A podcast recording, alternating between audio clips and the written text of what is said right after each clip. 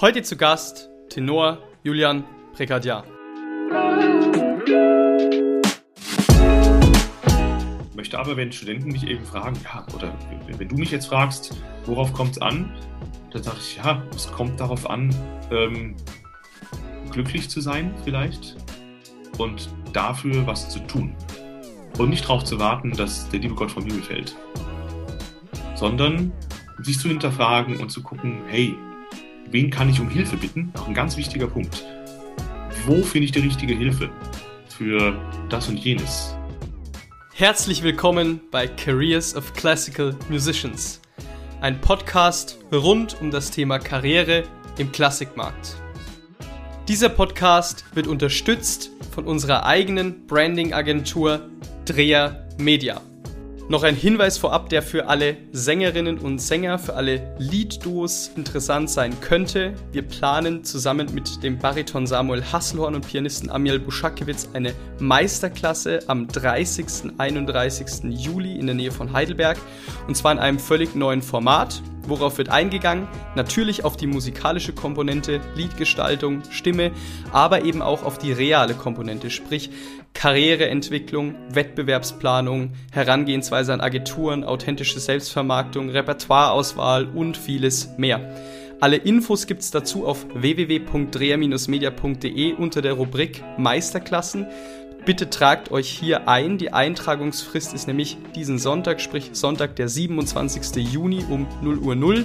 Tragt euch ein, dann kontaktieren wir euch mit allen Informationen. Wichtig, ihr müsst euch da eintragen und dann kriegt ihr alle Informationen im Detail von unserem Team zugesandt. Also nochmal www.dreher-media.de unter der Rubrik Meisterklassen einfach eintragen.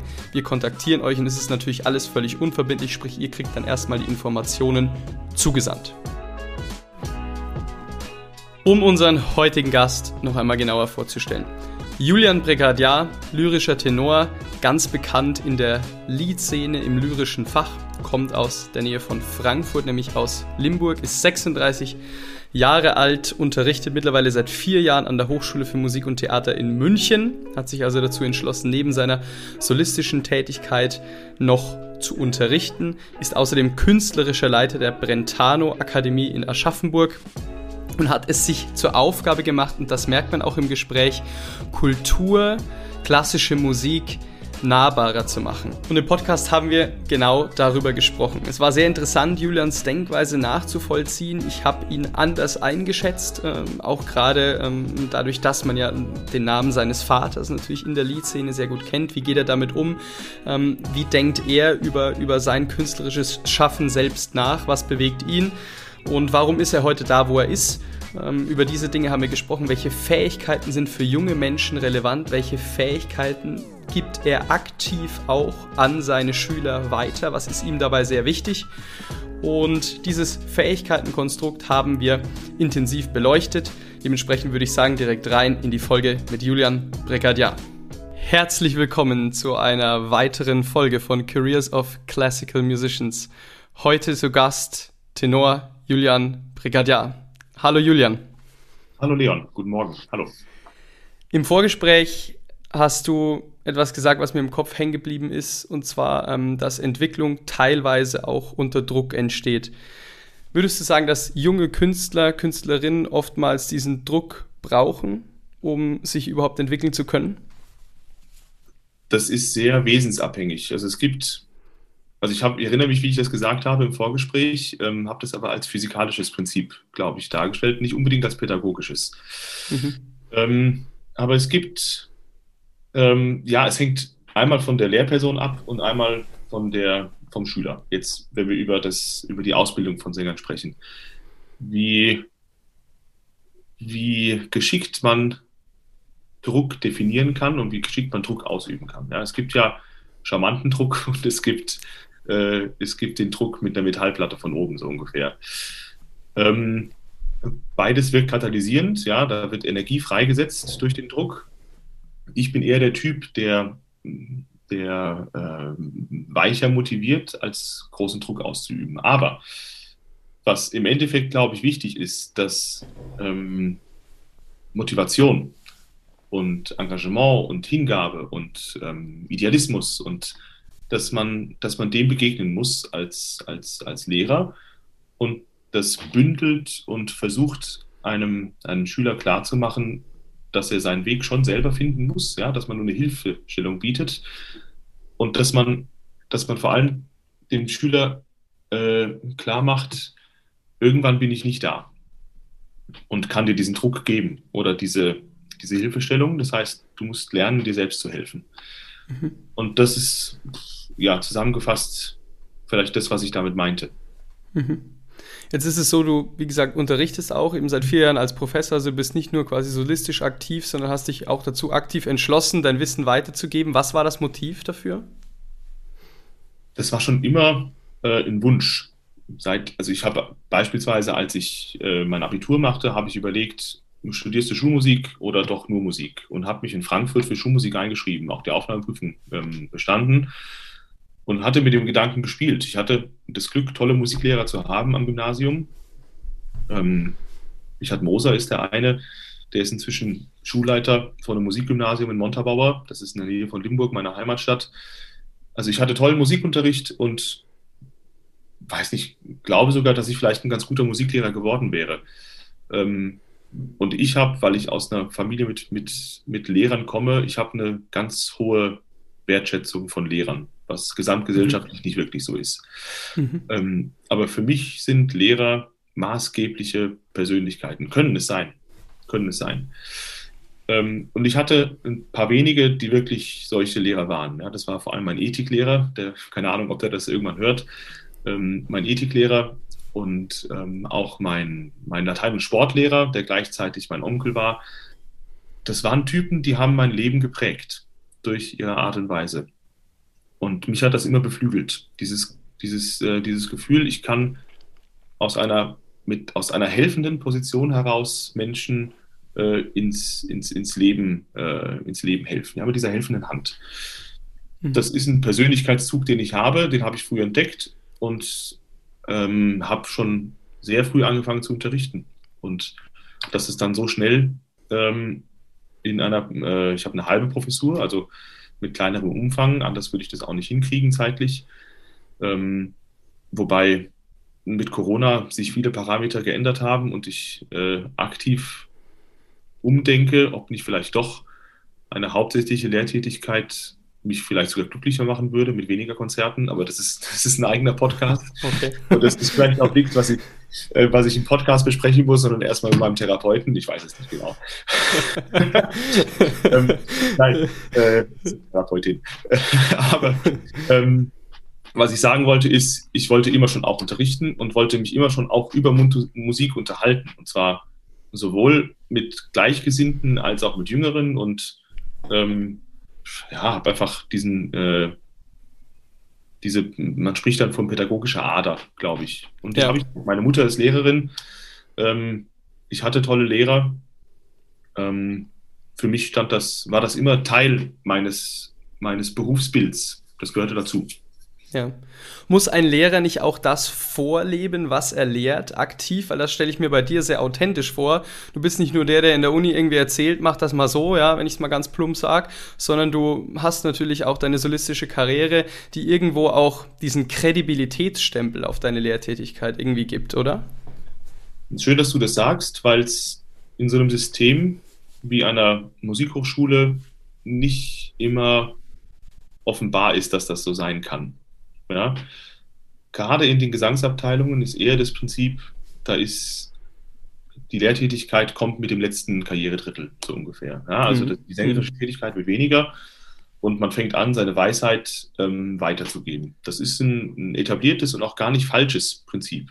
Ja? Ist einfach nur ein anderes als das, was ich jetzt auslebe und was auch in vielen Instrumentalklassen ähm, an der Tagesordnung ist. Ja? In München zum Beispiel ähm, das ist die Hochschule, an der ich derzeit unterrichte, ähm, gibt es eine geteilte Cello-Professur mit den beiden Professoren Maximilian Hornung und Julian Steckel. Die ja. sind beide genauso alt wie ich. Ja. ja? 35, 36, 37, so diese Ecke. Ähm, super Typen, wahnsinnig äh, ich will jetzt nicht sagen, dass ich auch ein super Typ bin, aber das, ganz, das, sind, das sind Musiker, mit denen bin ich auf Augenhöhe. Ja? Die habe ich schon bei Kammermusikfestivals kennengelernt.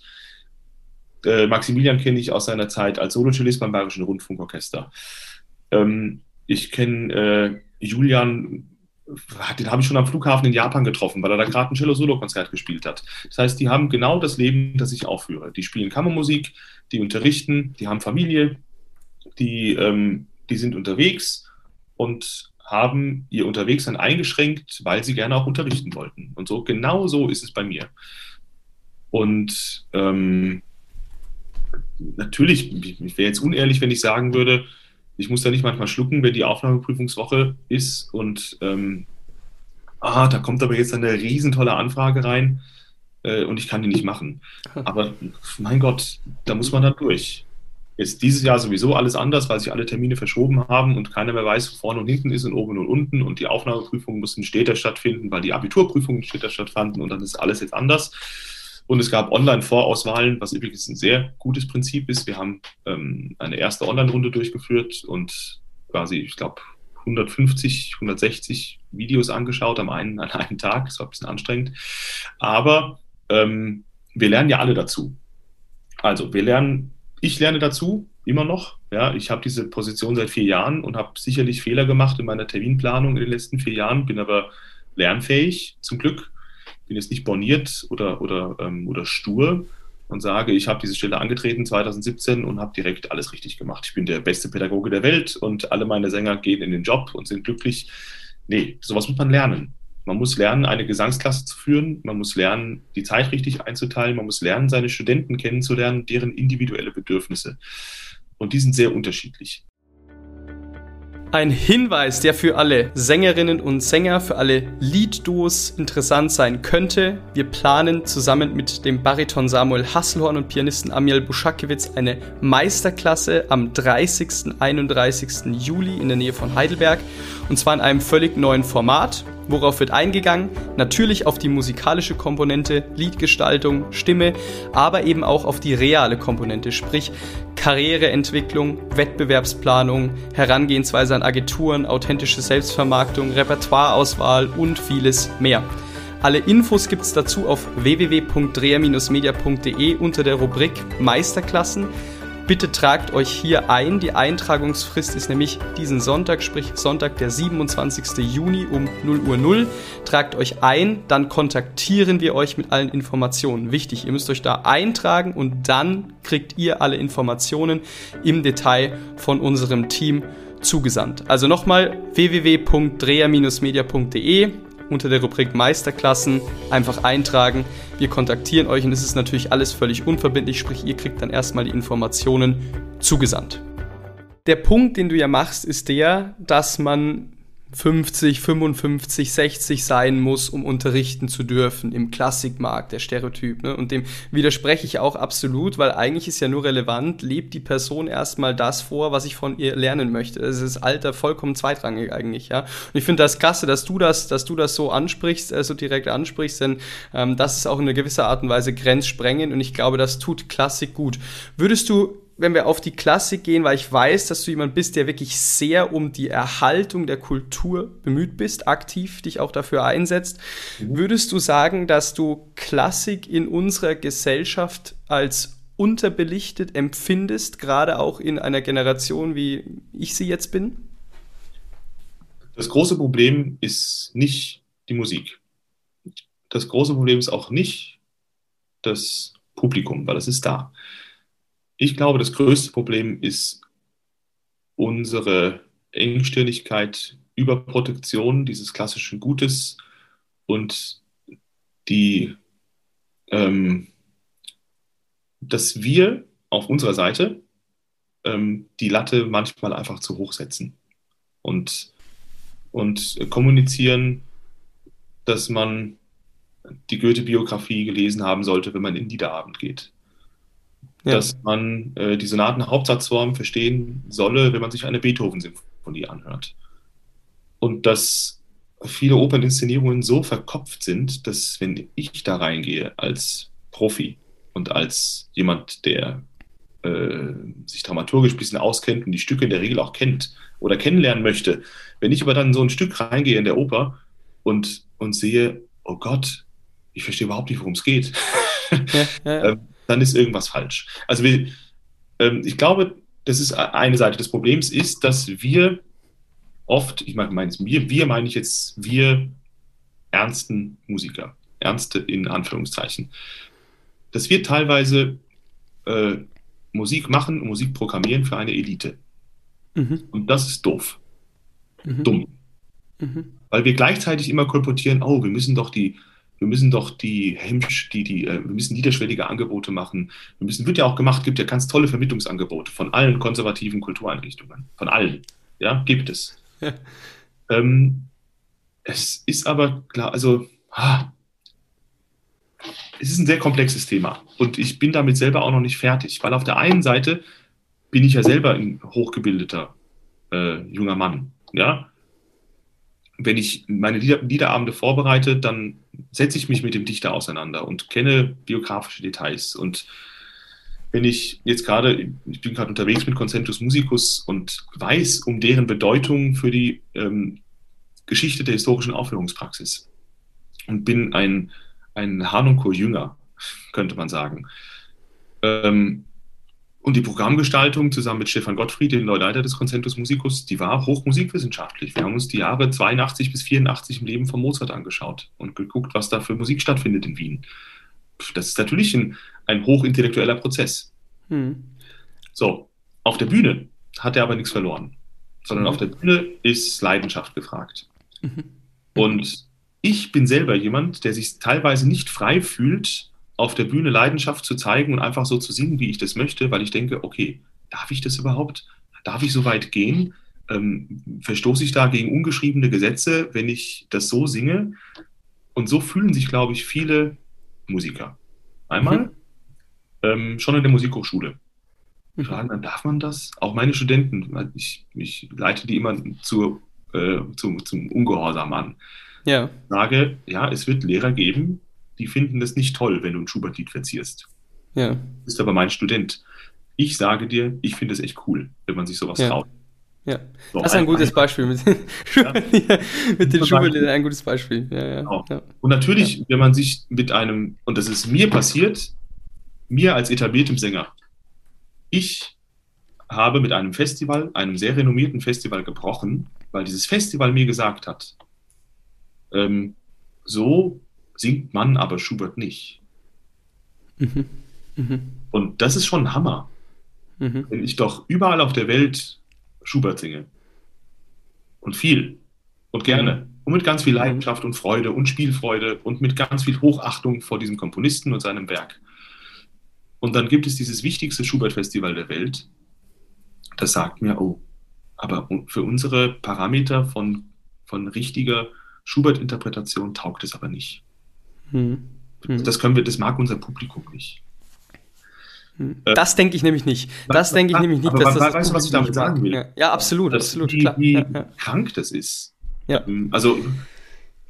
Ich oh. finde halt, der, ich finde, weißt du, Julian, ich finde, der Markt ist einfach sozusagen die Diskrepanz zwischen den Akteuren im Klassikmarkt und den sozusagen Nachfragern, sprich den Zuhörern, die ist zu groß. Also ich finde Klassik ein bisschen realitätsfern gedacht, zumindest von der Angebotsseite aus, weil ich denke mir, Musik um erstmal anzukommen, erstmal, dass Leute in ein Konzert gehen, muss doch erstmal gefallen. Ich muss erstmal Sympathie gegenüber dem Ganzen entwickeln. Und wenn diese Sympathieebene von Anfang an schon so schwierig für mich als Konsumenten dieser Musik dargestellt wird, habe ich eigentlich gar kein Interesse, auf die Musik zuzugehen.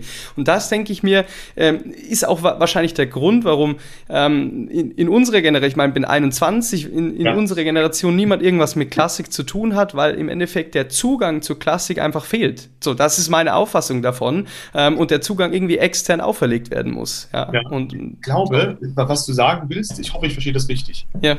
dass man sich, ähm, dass man sich erstmal klein fühlt, wenn man, wenn man sich mit sowas beschäftigt. Sicher, der, der keine Ahnung hat, auf jeden Fall, ja. ja. ja. Und das, ich kenne das ja von aus dem, aus dem früher, aus dem Freundeskreis, so aus meinen Abiturienten, äh, Freunden, die gesagt haben, oh, Liederabend, okay, Und dann sage ich, ja, kommt da ruhig hin, das tut nicht weh und wir gehen hinterher trotzdem Bier trinken. Ähm, und erinnere mich wirklich an, an, zwei gute Freunde aus meiner Schulzeit, die ich eingeladen habe zu meinem ersten Liederabend in meiner Heimatstadt Limburg. Da habe ich Opus 24 gesungen von Schumann. Also ein tolles Stück über einen total äh, vernarrten, äh, das lyrische Ich ist einfach, ist Himmelhoch jauchzend zu Tode betrübt, so wie die alle sind. Diese ganzen lyrischen Ichs sind ja äh, im Prinzip pubertär. Ja, dadurch so nahbar, emotional so nahbar für genau Menschen zwischen 16 und 25, sag ich mal. Oder ich meine, alle, ich bin auch noch pubertär manchmal, aber ähm, die haben auch, wenn die mich erkannten und mich als Brücke hatten, ja, als persönliche Brücke in dieses Repertoire, hatten die trotzdem dieses Gefühl, nee, das habe ich ja, ich verstehe davon ja nichts, ich darf dazu auch da nichts sagen und ähm, dabei sind das die allertollsten Zuhörer gewesen und die allerbesten Gesprächspartner über Musik inzwischen sind. Neben meiner, neben meiner Freundin sind das, ähm, sind das äh, die beiden besten Freunde meines Bruders. Mhm. Die leben in Hamburg.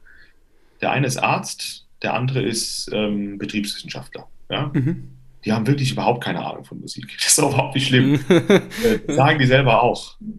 A, sind die die treuesten Konzertgänger in meinem Umkreis. Ja, die kommen zu jedem meiner Konzerte in Hamburg. Und wenn ich hinterher mit denen äh, weggehe, rede, ähm, sind inzwischen auch verheiratet und der eine hat zwei Kinder. Und ähm, wenn ich mit denen rede und über die Probleme, die, die ich bei uns sehe, äh, meiner, dann, dann, dann sind die vollkommen meiner Meinung und haben genau das Problem mit dem, was ich tue. So, also ein ganzes großes, ich habe es vorhin gesagt, dass, dass, dass wir geneigt sind dafür, Musik zu machen für eine Elite. Ähm, das ist was Schlimmes, ja. Und was auch schlimm ist, dass, dass da immer so, dass der erzie erzieherische Aspekt von, von, von Kunst, der ist eigentlich pervertiert, wenn man das so mhm. macht.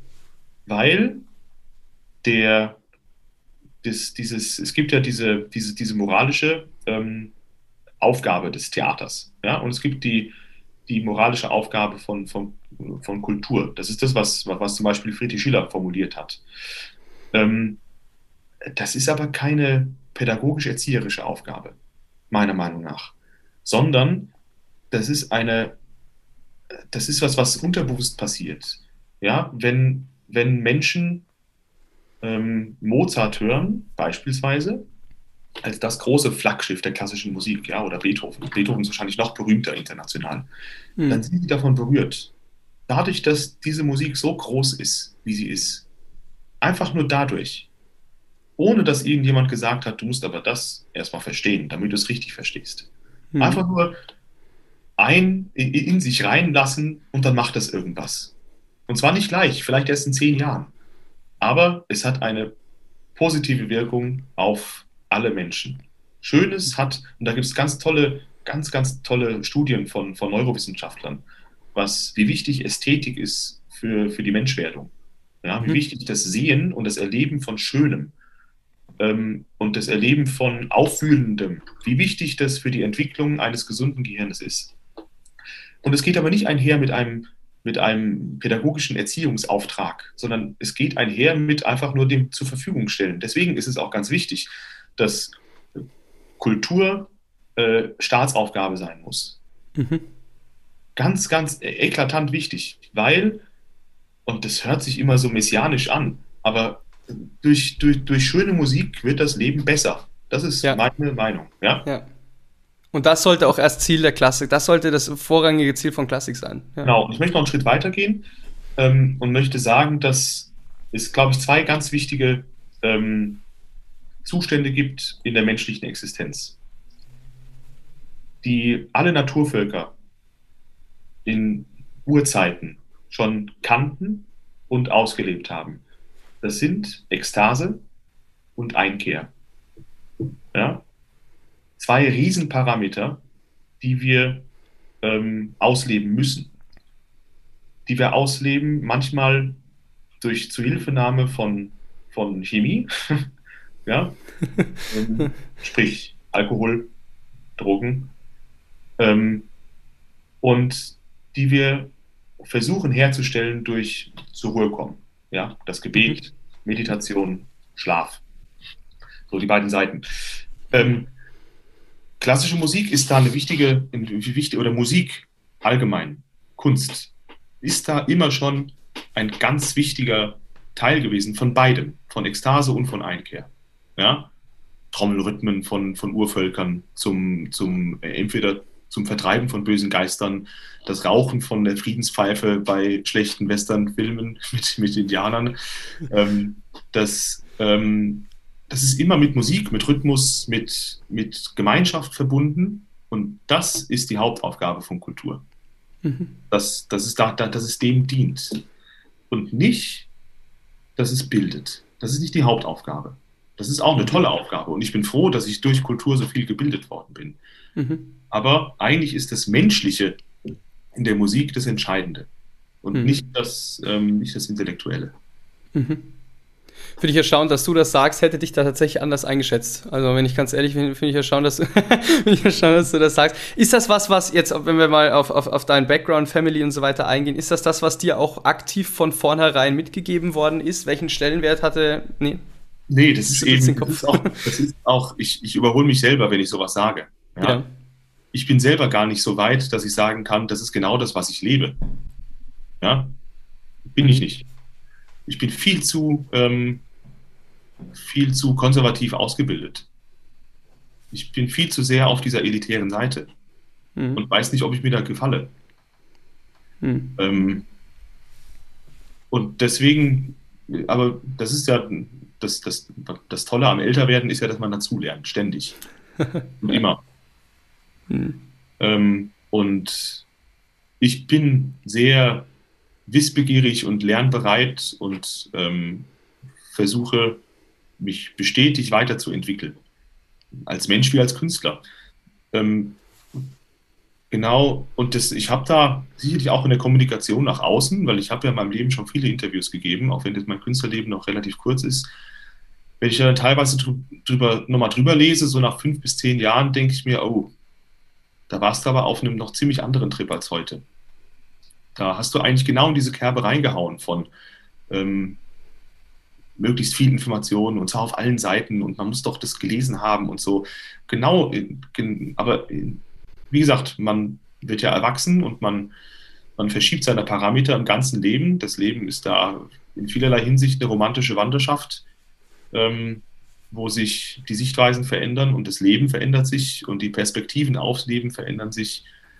Ähm, und Frustrationen erlebt man und äh, man gibt was von seinem Idealismus auf und versucht sich dann wieder zusammenzureißen und wieder zurückzufinden. Ähm, das geht mit uns allen, glaube ich, vor. Und mhm. ich bin jetzt 36. Ähm, ich bin ja noch nicht, habe noch nicht aufgehört zu denken und bin nicht, nicht borniert in, oder versuche nicht festgefahren zu sein in, mit, mit, mit, äh, genau, in, mit, mit Schubladendenken zum Beispiel und so weiter. Ja. Du hast vorhin angesprochen, Kultur sei Staatsauftrag ähm, und das ist vielleicht so, um ein bisschen mehr auf diese reale wirtschaftliche Komponente, die mir in diesem Podcast auch sehr wichtig ist, einzugehen. Ähm, so, ein, so eine Situation, die mir etwas Angst macht, weil ich finde, dass dennoch Kultur immer die Power haben sollte, möglichst eigenständig fungieren zu können. Und das sehen wir ja jetzt in Covid zu solchen Zeiten. Künstler tun sich finanziell sehr schwer.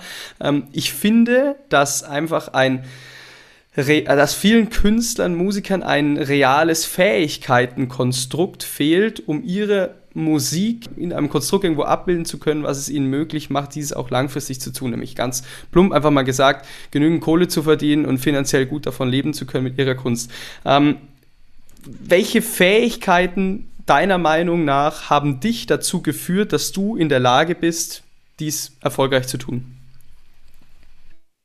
Ein guter, großer, schöner Punkt. Fähigkeitenkonstrukt finde ich ein ganz tolles Wort. Ähm, muss ich mir merken. für, mein, für mein Buch, das ich irgendwann schreibe. Fußzeile, Fußzeile Leon Dreher. Genau. ähm, äh, ich gibt schon, gibt schon einen Titel für das Buch übrigens. Da habe ich mit, mit, vor allem mit einer Studentin, meiner ersten Studentin in München, ähm, habe ich darüber immer, immer, gesprochen. Das Buch heißt nämlich, wer antizipiert, gewinnt. Das mhm. ist, äh, mhm. ähm, und ich brauche ganz viele Ghostwriter, weil ich eigentlich, weil ich nicht gerne schreibe. Ich habe mhm. eine Zeit lang mal ganz gerne geschrieben, zwischen nicht mehr so, aber egal. Das kommt Bin erst, ich gespannt. Okay. Das kommt im letzten Karrieredrittel dann, das von dem ich vorhin gesprochen habe, genau. Nein, ähm, zurück zum Thema Fähigkeiten, Konstrukt. Das ist ein gutes Wort, weil, ähm, tja, ich erzähle eine kurze Geschichte von der Hochschule, von einer Studentin, einer anderen Studentin, mit der ich, es gab immer Phasen der, des Vertrauens und dann wieder der Entfernung, wo wir nicht so richtig ähm, wo sie mir, glaube ich, nicht richtig vertraut hat, dass ich sie auf den richtigen Weg führe. Stimmlich, rein, rein stimmtechnisch. Ja, und ich habe das immer gemerkt. Ähm, und sie auch. Und dann war es immer nicht gut, wenn ich eine Woche weg musste, ähm, um irgendwo zu singen und wir uns nicht sehen konnten. Das war vor drei, vier Jahren, vor drei Jahren, als es mit dem Online-Unterrichten noch nicht so wirklich etabliert war. Das ist inzwischen anders und das macht es vieles leichter. Ähm, und genau, die suchte einfach dringend nach Orientierung und fand sie nicht in mir und hat sie dann vermeintlich in einem anderen, äh, es war ein Pianist von der Hochschule gefunden, der ihr anderes technisches Rüstzeug ge gegeben hat. Und irgendwann kam sie dann, nachdem ich eine Woche oder zehn Tage weg war in meinem Unterricht und sagte, ähm, oh, ich muss ihr was zeigen. Ich habe da jetzt, da war, hab einen Durchbruch gehabt im, im Unterricht und ähm, ich glaube, und jetzt kommt der entscheidende Satz, ich glaube, wenn ich so singe, dann zahlt es mal meine Miete. Ja, das war ein ganz wichtiger Satz. Und dann fing sie an zu singen. Und sie sang auf eine Art und Weise, dass ich hinterher gesagt habe, okay, wenn du so singen möchtest, dann kann ich dich nicht daran hindern. Dann sing so. Ja, es war so sehr groß, sehr dunkel, mit ganz viel Vibrato plötzlich. Also hat er ihre Stimme komplett geändert, ihre Persönlichkeit umgedreht, meiner Meinung nach. Ich sag dir, ich sag dir nur, dann kann ich dich nicht unterrichten, weil das entspricht nicht meinem Geschmack. Ich kann dich nicht unterrichten in einer Art und Weise, wie ich nicht finde, wie schönes Singen funktioniert. Und es war ein Problem, ja, ein großes Problem. Ähm, so, und was ich aber da offenbarte, ist, dass sie als Kind zweier Musiker gefangen war, oder nicht gefangen war, sondern sich nicht wusste, wohin orientieren. Ihr Vater war ein ähm, aus, aus, äh, aus dem osteuropäischen Raum kommender Opernchorsänger und ihre Mutter eine Riesenliebhaberin von alter Musik. Und das versuchte sie irgendwie zu vereinen in sich. Ja, und es ist unvereinbar. Unvereinbar. Die ästhetischen Prinzipien dieser beiden Musikfelder, ähm, slawische Stimmen haben eine gewisse Art und Weise ausgebildet zu werden, ähm, zumindest in den vergangenen, in den vergangenen ähm, 40, 50 Jahren.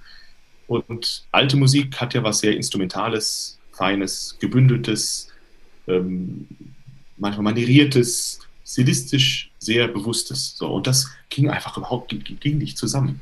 Das heißt, das eigentliche Problem war gar nicht mal so sehr, dass ich ihr nicht helfen konnte, sondern dass sie nicht wusste, wes Kind sie ist. Ja, ist übertrieben formuliert. So, und jetzt kommen wir zum Fähigkeitenkonstrukt. Ähm, es ist ganz wichtig für Musiker, oder ich rede vor allem von Sängern, ähm, ihre vokale Identität zu finden. Zu wissen, was ist mein Geschmack, wodurch bin ich geprägt. Ja, erstmal schon, wo, wie komme ich an an einer Musikhochschule, wodurch bin ich schon vorgeprägt. Ähm, was, welche Musik gefällt mir? Was, ähm, welche Sängertypen gefallen mir? habe ich überhaupt das Instrument, um so zu singen mal, wie mein großes Vorbild. Ja? Toller, toller Kollege ähm, in Freiburg am Theater, Italiener. Äh, war immer hin und her gerissen, weil er unbedingt so klingen wollte wie Pavarotti oder wie wunderlich oder wie er wusste nicht so genau. Er wollte gerne so klingen und hat über zehn Jahre technisch daran rumgedoktert und ist nie glücklich geworden. Hat dann einen Bruch gemacht, zwei Jahre nicht gesungen, hat einen neuen Lehrer gefunden und hat neu singen gelernt mit seinem Körper, seiner Stimme ähm, und sich versucht freizumachen von irgendwelchen ästhetischen Prägungen. Heute ist er so erfolgreich wie nie zuvor. Er singt Charaktertenorpartien, was er nie gedacht hätte. Er dachte mir, er hat, so eine, hat eine, entweder eine lyrische, äh, so eine Stimme mit Schmelz und dann ist die Stimme anders trainiert worden und plötzlich hat er eine ganz andere positive, freudige Ausstrahlung gehabt als Mensch und hat angefangen, Herodes und Hexe und ähm, Mime und ich weiß nicht, so diese Sachen zu singen. Ähm, hat also seine Vokalidentität schmerzhaft entdecken müssen ähm, und hat sie im Endeffekt erst mit 40 erreicht. Ähm, also, wichtigste, wichtigster Punkt, glaube ich, in der, in der Sängerausbildung ist diese Hilfestellung beim Finden der vokalen Identität. Ein ganz wichtiger Punkt. Wie entdeckt man die? So, es gibt dann objektive Parameter, die beim Singen wichtig sind. Wie atme ich ein? Wie ist eine gesunde äh, Körperhaltung dabei? Welche Hilfsmuskulatur bediene ich? Ähm, und dann singe ich. So, aber dieses dann singe ich ist sehr, ist nicht, ist nicht wie beim Klavier, du drückst die Taste. Ja? Und es ist auch nicht wie bei, der, wie bei der Geige, wo die Geige ja klingt, sondern du bist ja das Instrument.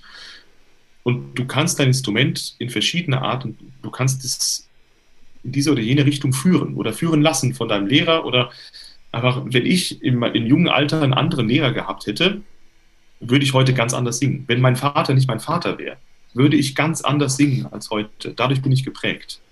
Und es ist wichtig, dafür Fähigkeiten zu entwickeln, das zu reflektieren, zu entscheiden, gefällt mir das, wie ich singe?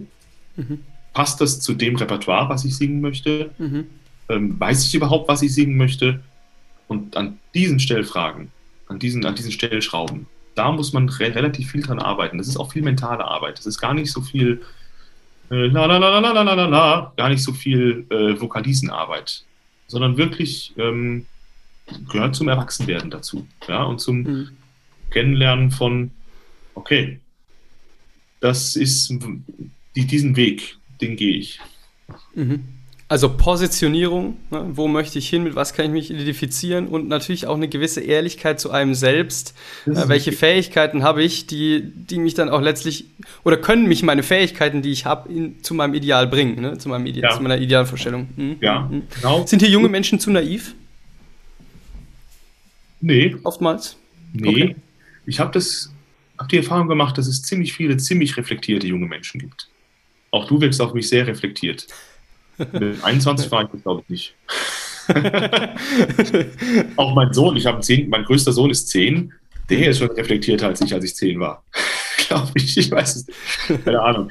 Ähm, ähm, nee, Naivität gibt es vielerorts, wenn man denkt, so wie dieser, dieser eine Satz, den ich vorhin gesagt habe, wenn ich so singe, dann zahlt es mal meine Miete. Das ist naiv. Mhm. Weil kann sein, dass ihr das für ein Jahr die Miete zahlt, aber dann wird dein Vertrag nicht verlängert und dann kannst du gar nichts anderes als so singen. Mhm. Mhm. Und das ist, was, jetzt kommen wir nochmal zurück zum Fähigkeitenkonstrukt. Ähm, ein weiter Horizont ist schon hilfreich. Ja, also sich mhm. nur auf die Liedschiene, nur auf die Opernschiene, nur auf die Oratoriumschiene zu konzentrieren, mhm. kann in die Hose gehen. Vor allem mhm. bei Oper und Lied. Beim Oratorium am wenigsten. Weil das Tätigkeitsfeld, gerade in Deutschland, für Konzert- und Oratoriensänger, das ist so viel, vielschichtig. Und hat aber leider der Hochschulausbildung einen viel zu geringen Stellenwert, mhm. wenn ich das sagen darf. Mhm. Also die Sängerausbildung an Hochschulen ist viel zu opernlastig. Denke ich mir auch, ja. Das ist ja. immer so Oper, gell? Mhm, mhm. Ähm, ich habe zum Glück noch einen Diplom-Studiengang gehabt. Ähm, ich konnte anders entscheiden über das, was ich machen will. Und ich habe ganz klar gesagt, ich will keine Opernschule machen. Möchte ich nicht. Interessiert mich nicht. Ja. ähm, bin dann trotzdem im Opernhaus gelandet. Ja, das war aber ein Zufall. Ich wollte das gar nicht. Gedacht, ja, mal gucken, Oper, pff, mache ich vielleicht mal. Hm. Aber ich hatte einen ganz anderen Bildungshintergrund und fand Oper ganz okay, aber jetzt nicht hat nie mein Herz für gebrannt. Inzwischen ist es anders. Ich liebe Oper. Ich gehe auch gerne in die Oper. Ja. Selten, aber ich gehe da gerne hin. Und habe ganz tolle Erfahrungen gemacht, jetzt gerade in den letzten Jahren in, in München an der Staatsoper und dann in Salzburg und an der Berliner Staatsoper, wo ich 20 Taminos gesungen habe. Und es war ist schon super. Ja, Oper singen ist klasse. Eine ganz andere sängerische Erfahrung, als ein Liederabend oder ein Konzert zu singen. Man braucht auch eine ganz andere Herangehensweise an Musik, also eine andere mentale Herangehensweise. Man ist äh, man, man hat eine andere, andere Distanz zur Musik als Opernsänger. Also es ist ähm, eine andere, anderes, ähm, ah, ah, wie sagt man das? Ähm, man ist als Opernsänger, ich bin als Opernsänger ein anderer Künstler als ich als Leadsänger. Mhm. Ja, mit einem anderen mentalen Überbau. Ja, und das ist interessant zu erfahren. Und es geht viel mehr um die Stimme an sich, was auch toll ist. Ähm, aber wie gesagt, die ähm, Horizont, ein weiter Horizont ist hilfreich, weil ich habe in meiner Zeit in Frankfurt zum Beispiel zwei junge Sänger erlebt, die nicht, die nicht verlängert wurden nach ihren ersten äh, zwei Jahresverträgen an der Oper. Ähm, das eine war ein Koreaner, das andere ein Amerikaner. Die hatten aber alles auf diese eine Karte gesetzt. Okay. Und, und fielen dann ganz tief. Ja, mhm. einfach in die Arbeitslosigkeit. Mhm. Ich war, seit ich 21 bin, nie arbeitslos. Ja. Ja, selbst jetzt während der Corona-Zeit war ich nicht arbeitslos, weil ich natürlich wahnsinnig privilegiert bin und großes Glück habe, ähm, einmal einen Lehrberuf zu haben und auch während der Pandemie immer wieder Konzerte gehabt zu haben. Das ist ein Riesenprivileg. Ich kann es mhm. gar nicht laut genug sagen, wie äh, schlecht ich mich teilweise damit gefühlt habe, so privilegiert zu sein. Mhm. Weil ich ja wusste, es gibt 95 Prozent der Künstler, die gerade überhaupt nichts verdienen. Ja. Mhm. Ähm, ich weiß nicht, ob die Zahl stimmt, aber so ungefähr. Ich glaube, so, so weit, so schlecht ist die Zahl nicht. Mhm. Und ich habe im, im, Prenzlauer Berg am, im, im Park einen Bariton-Kollegen getroffen. Ähm, ich nenne jetzt den Namen nicht.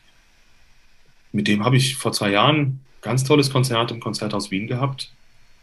Und der holte sein Kind von der Kita ab und ich war mit meinen beiden Kindern im Park und ähm, dann redeten wir und, und dann kam ein anderer Freund dazu, auch Bariton. Und dann stellte ich vor, ah, das ist hier Bariton und das ist hm, Bariton. Und dann sagte dieser hm, Bariton äh, Ex-Bariton. Ich sagte, naja, ich habe jetzt, hab jetzt ein Jahr nicht gesungen, gar nicht. Und ich weiß gar nicht, ob mir das so richtig fehlt. Ähm, ich mache gerade das, das Lager von Gorillas. Also ja, ja kenne ich, bestelle ich oft. Ja, cool. Ja. sind ganz viele meiner Studienkollegen in dem Unternehmen. Ja, genau, ja, also Studien, Studienkollegen. Nicht eigentlich Ende 30 Familienväter, die eher nicht. Ähm, eine hm. schöne Karriere eingeschlagen hatten und jetzt aber hm. plötzlich auf dem Boden der Tatsache sind und sagen, okay, wenn sowas passieren kann, weiß nicht, ob ich da Lust drauf habe. Hm. Ist eigentlich schon hart, gell, wenn man sich überlegt, was so eine akademische Ausbildung im Bereich Gesang einem eigentlich auch äh, irgendwo mitgeben soll. Ähm, deswegen ist mir, wie gesagt, dieser Podcast so wichtig, weil ich einfach sagen will, seid nicht naiv, richtet das, was ihr macht, am Markt in einer gewissen Art und Weise aus, auch vorhin nochmal, ne? Wie, wie, wie muss Klassik irgendwie kommunizieren nach außen hin? Wie muss Klassik ankommen? Natürlich muss der Kern der Klassik erhalten bleiben und so weiter, aber ich finde es durchaus auch extrem wichtig zu schauen, wie kann man das in ein Konstrukt bringen, um einfach ein gutes Leben zu haben. So, ja, das soll ja, soll ja. ja der, der, Beruf soll dazu dienen, oder nicht? Ja. Genau. Und ich glaube, das, das ist ein interessanter Punkt. Der Beruf soll dazu dienen, ein schönes Leben zu haben. Ja, ähm, das ist ja eigentlich ein mediterraner Ansatz, nicht so der deutsche. Der Deutsche ist ja, ja was schade ist, was schade ist. Ja. Arbeiten um zu leben und nicht leben um zu arbeiten. Ja? ja. Also dieser deutsche Arbeitsethos ist eigentlich, ich lebe um zu arbeiten. Und ähm, der eher mediterrane ist, ähm, meine Arbeit ermöglicht mir ein tolles Leben. Mhm. Ähm, so, äh, und Künstler sollten eigentlich an der Spitze dessen stehen. Ja, mhm. meiner Meinung nach. Die sollten ähm, Lebensfreude ausstrahlen dürfen, wenn sie sowas Tolles machen können wie klassische Musik. Und ich bin selber viel zu ernst oft dabei und mache mir viel zu sehr den Kopf. Dabei ist es ja wirklich das größte Privileg, so schöne Musik singen zu dürfen. Ich muss mich da oft am Riemen reißen und bin da einfach mit mir am Hadern und am Arbeiten, dass ich, ähm, dass ich mir da nicht selbst im Weg stehe. Und dieses ganze System steht sich manchmal so ein bisschen selbst im Weg. Mhm. Und Was letztlich dazu führt, dass viele, viele durchfallen, finde ich. Ne? Was letztlich dazu führt, dass viele, viele einfach sozusagen in diesem Konstrukt durchfallen, dass sie einfach nicht ähm, von dem, was sie machen, existieren können. Ja. ja. Und jetzt kommt ein ganz wichtiger Punkt, glaube ich. Ähm, mein bester Freund ist Sänger. Und äh, toller, toller Sänger, toller Künstler, toller Typ. Der ist glücklich. Richtig glücklich. Hat einen tollen Sohn, tolle Frau. Die Frau ist Tänzerin. Auch. Das sind so richtige Bohemians. Ja? ja. Ähm, der hat genauso viel studiert wie ich. Sogar mehr. Ja. Also hat noch ein Auslandsstudium dran gehängt. Ähm, und hat von, wenn man einen Studenten fragen würde, einen x-beliebigen Studenten, da ist diese Sängerpersönlichkeit und da ist Julian Prialia. Wer von den beiden hat das glücklichere Leben oder die tollere Karriere? Da würden alle sagen, ich. Ja, er hat in Salzburg gesungen, und dann CD ja, ja. Ja. Und der arbeitet mit dem und dem Dirigent und der hat eine Professur und so. Ähm, und ich bin auch glücklich damit, um Gottes Willen. Ja, aber ich glaube, alle würden sagen, das ist, das ist das, worauf es ankommt. So muss es machen. So, mein bester Freund, der ist mein Vorbild. Der hat noch an keinem Major Opernhaus gesungen. Der hat vielleicht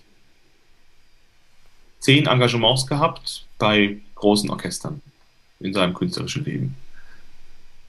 Der hat aber das Stück Winterreise so oft gesungen wie kein anderer Mensch, den ich kenne. Öfter als mein Vater. Und mein Vater singt dieses Stück seit 30 Jahren. Der hat es aber nicht gesungen in Salzburg oder bei der Schubertiade Schwarzenberg oder ähm, im Konzerthaus Berlin, sondern an mehr als 100 kleinen Bühnen, Kulturorten in ganz Europa. Ständig, immer wieder. Selbst organisiert, ähm, selbst veranstaltet, ja. mit Hilfe von Freunden, mit Hilfe seines persönlichen Umfelds. Und ist dadurch ein, ein so großartiger Künstler, ein so wichtiger Künstler, dass ich diesen Fall eines Künstlers ähm, sowohl, ich habe vor kurzem, habe ich mir, ähm, habe ich ein, ein, ein pädagogisches Konzept für mich verfasst, ja, einfach um mhm. mich zu reflektieren in der mhm. Zeit in, in, in äh, im letzten Jahr ähm, und um weiterzukommen und um mich, um mich selber zu hinterfragen. Und ich habe diese, diese, ich hatte ja vorhin schon eine Geschichte erzählt von einer anderen Studentin, die so gehadert hat zwischen, zwischen, zwischen der Frage, was ist denn eigentlich meine vokale Identität? Ja. Und auch dieses Beispiel dieses Sängers, der mein bester Freund ist, ähm, das habe ich damit reingeschrieben. Weil das so wichtig ist, dass, dass ich für mich dazu stehe, dass der ähm, vielleicht der Freiere ist von uns beiden. Mhm. Mhm. Und echt einfach, äh, ich bin mir ganz sicher, dass der ein, ein Spitzenleben als Künstler und Sänger vor sich hat. Ein Spitzenleben. Er ist ein toller Typ, ein toller Vater, ein toller Sänger und ein toller Künstler, der viele inspirieren kann. Und so kann ich das auch, hoffe ich. Ja, ich versuche, ein guter Mensch zu sein, ein guter Künstler, ein guter Vater, ein guter Vater. Ich versuche einfach fair zu sein und gut. Ähm, möchte aber, wenn Studenten mich eben fragen, ja, oder wenn du mich jetzt fragst, worauf kommt es an, dann sage ich, ja, es kommt darauf an, ähm, glücklich zu sein vielleicht und dafür was zu tun. Und nicht darauf zu warten, dass der liebe Gott vom Himmel fällt, sondern sich zu hinterfragen und zu gucken, hey, wen kann ich um Hilfe bitten? Auch ein ganz wichtiger Punkt. Wo finde ich die richtige Hilfe für das und jenes? Ja, also für, ich habe neulich, ich habe Coachings gegeben für die Finalistinnen, Finalistinnen und Finalisten des, ähm, der Bertelsmann Stiftung vor diesem neuen Stimmenwettbewerb. Ja. War eine ganz tolle Erfahrung. Es war letzten November. Das waren die zehn Finalisten, die nicht gewonnen haben. Die haben von Bertelsmann Coachings geschenkt bekommen. Ähm, da haben Pianisten die gecoacht und ähm, eine tolle Sängerin, Bernarda Fink und Christiane Karg hat, äh, hat ein Gespräch geführt ähm, über ihr Leben, ihre Karriere und ich habe Einzelcoachings durchgeführt mit jedem Einzelnen von denen und durften mitbringen, was sie wollten. Das ging dann teilweise ging es um ein Rezitativ, das wir zusammen uns angeschaut haben. Teilweise ging es aber eben auch, wie mache ich denn das mit einer Homepage, dass die gescheit aussieht? Da auch nicht, überhaupt nicht kein Paradebeispiel, aber ja. Ich habe gelernt ähm, und bin da aber für mich selber noch gar nicht so. Ich bräuchte auch mal so ein Coaching, glaube ich. aber ähm, ich, was ich gelernt habe, ist, dass man, wenn man wirklich weiß, was man sucht, dass man jemanden findet, der einem dabei hilft. Mhm. Mhm. Egal wo. Egal mhm. wo. Das kann im Freundes-, im Familienkreis oder im professionellen Umfeld sein. Und man findet jemanden, der einem hilft. Und sich nicht zu schade ist, danach zu fragen. Genau, ganz wichtig. Nicht stolz sein. Mhm. Ja. Mhm. Und war ganz viel drin, war ganz viel ja. drin. Ich möchte noch mal eine Sache betonen und die eigentlich auch stehen lassen, wie du sie gesagt hast, nämlich nicht einem Erfolgsideal. Ne? Du hast dich verglichen zwischen dir und deinem besten Freund. Ähm, du objektiv wirkst erfolgreicher. Ähm, summa summarum ist ja die Message nicht einem Erfolgsideal hinterher zu hecheln und zu denken, das wäre so der einzige Lebensentwurf, der mich glücklich macht. Mhm. Ne? Ja, ganz richtig. Und das, mhm. weil wir ja viel über Ausbildungsinstitutionen gesprochen haben. Eine Musikhochschule sollte ein Ort sein, wo all das Platz hat. Mhm. Wo all das äh, aufgezeigt wird und wo man darüber ins Reden kommt. Ja, wo man sich darüber austauscht. Und zwar sowohl auf der Ebene der Unterrichtenden als auch auf der Ebene der Studierenden. Dass es darüber einen Dialog gibt, die, eine Sinnhaftigkeit, das, ähm, das Wozu ja? Nicht nur das Warum und Wie, sondern das Wozu mache ich denn das alles. Ja? Das wie man das macht, lernt man leicht. Warum man das macht, muss man selber herausfinden. Aber wozu? Und was einen, ähm, was einen weiterbringt auf dem Weg in ein glückliches Leben. Mhm.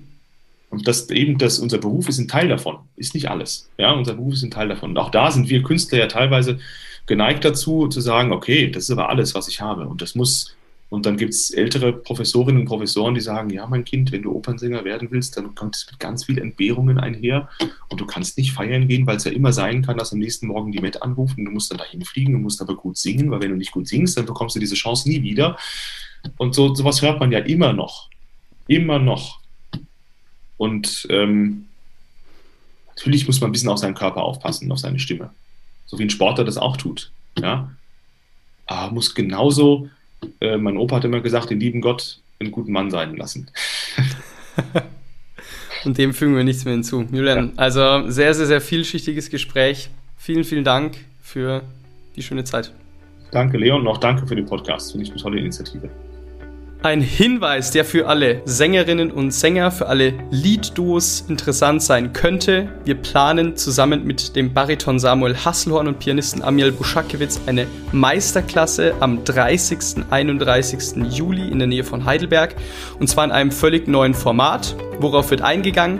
Natürlich auf die musikalische Komponente, Liedgestaltung, Stimme, aber eben auch auf die reale Komponente, sprich Karriereentwicklung, Wettbewerbsplanung, Herangehensweise an Agenturen, authentische Selbstvermarktung, Repertoireauswahl und vieles mehr. Alle Infos gibt es dazu auf www.dreher-media.de unter der Rubrik Meisterklassen. Bitte tragt euch hier ein. Die Eintragungsfrist ist nämlich diesen Sonntag, sprich Sonntag, der 27. Juni um 0 Uhr 0. Tragt euch ein, dann kontaktieren wir euch mit allen Informationen. Wichtig, ihr müsst euch da eintragen und dann kriegt ihr alle Informationen im Detail von unserem Team zugesandt. Also nochmal www.dreher-media.de unter der Rubrik Meisterklassen einfach eintragen. Wir kontaktieren euch und es ist natürlich alles völlig unverbindlich, sprich ihr kriegt dann erstmal die Informationen zugesandt.